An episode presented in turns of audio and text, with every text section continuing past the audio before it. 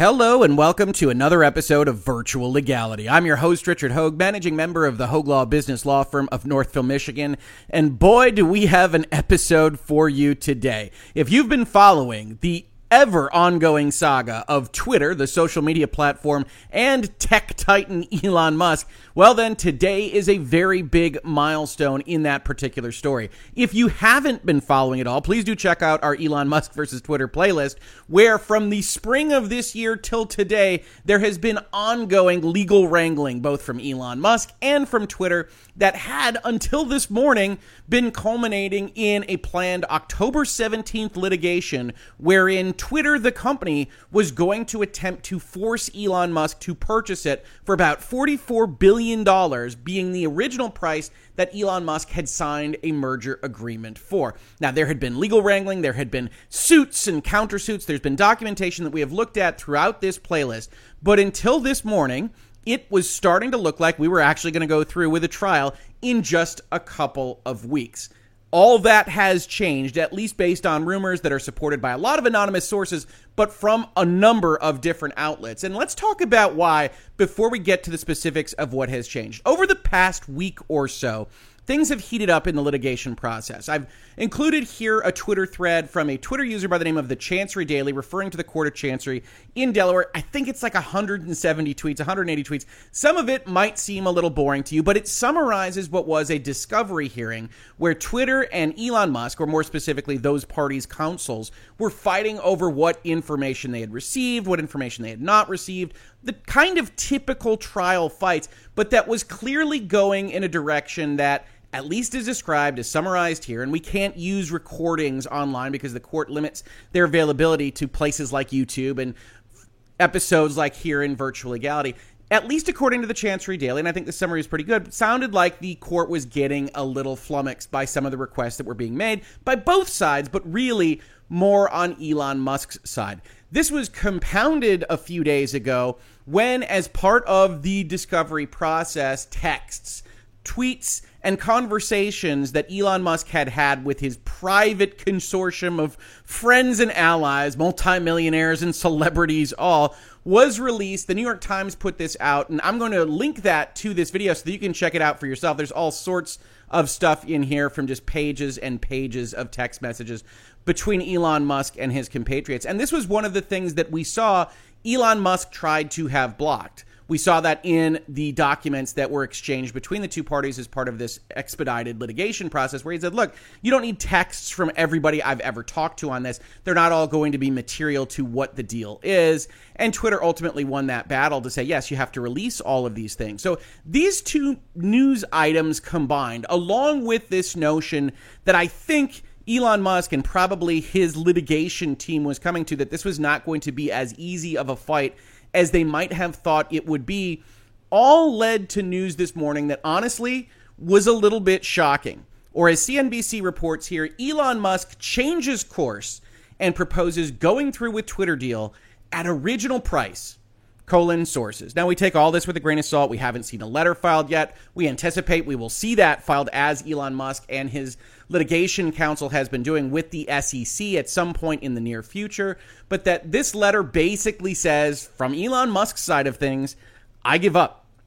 I'm not going to try to negotiate a lower price. I don't want to proceed with this litigation for reasons that we can definitely discuss. Is it those text messages? Is it something else as part of this whole story? But that he wants to just go ahead and buy the company at the original price that he had promised even though there's all sorts of differences in the economy, both with inflation and in the tech sector in general, with various issues across all sorts of capital markets and technology companies. He's still willing to go forward with 5420, which to me, as a lawyer, signals a generalized weakness or belief in weakness in the case that they were going to present. This also resulted in the stock market pulling Twitter off the board for a period of time after it jumped 15% in a very short amount of time. And here's how CNBC reports this.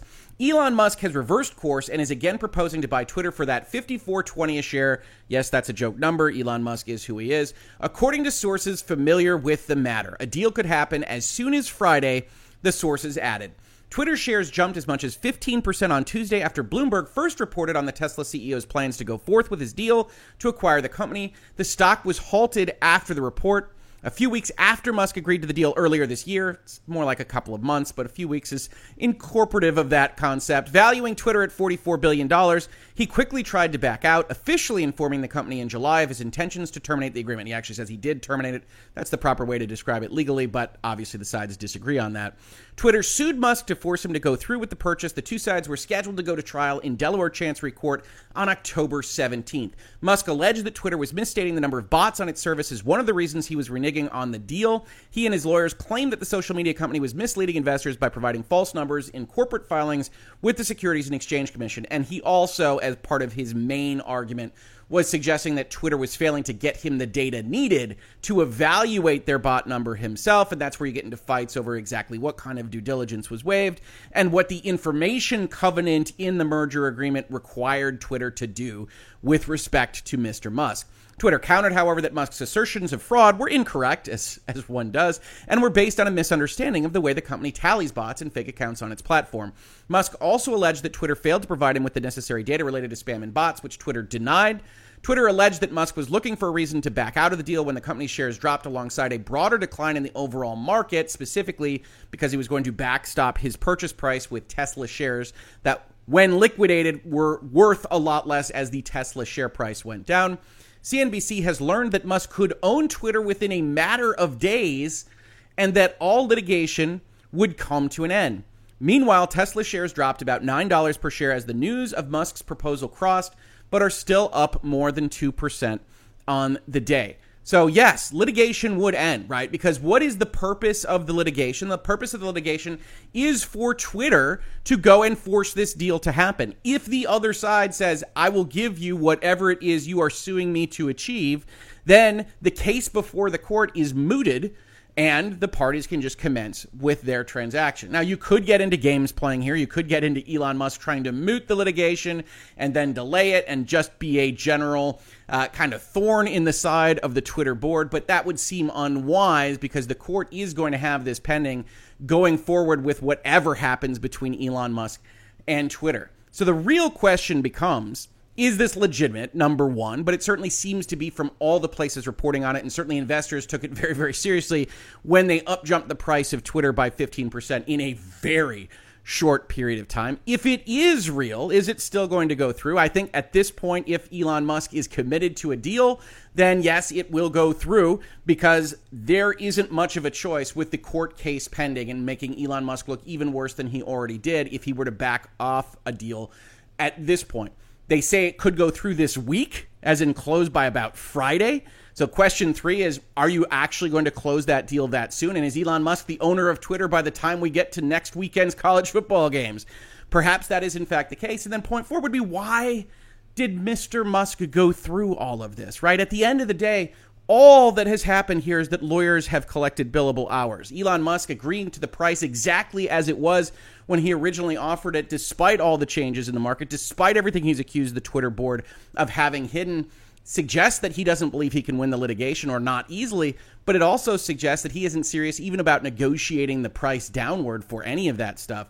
So it really would be, if it goes down in the fashion CNBC has suggested here, a total capitulation on the part of Elon Musk. So I know this is a short video, but I wanted to get this news out there. It's an important update to this story. We might wind up having another video on this topic uh, because there's probably going to be some letters and some sorting out, and then finally a deal closed with Elon Musk becoming the owner of Twitter when for all the world it looked like that was the one outcome that wouldn't happen absent a court order.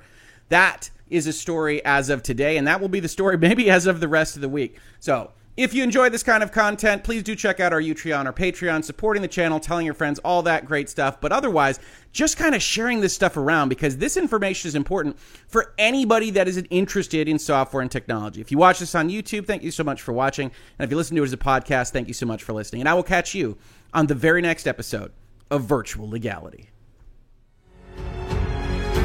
Virtual Legality is a YouTube video series with audio podcast versions presented as commentary and for education and entertainment purposes only. It does not constitute legal advice and does not create an attorney client relationship. If you have legal questions about the topics discussed, please consult your own legal counsel.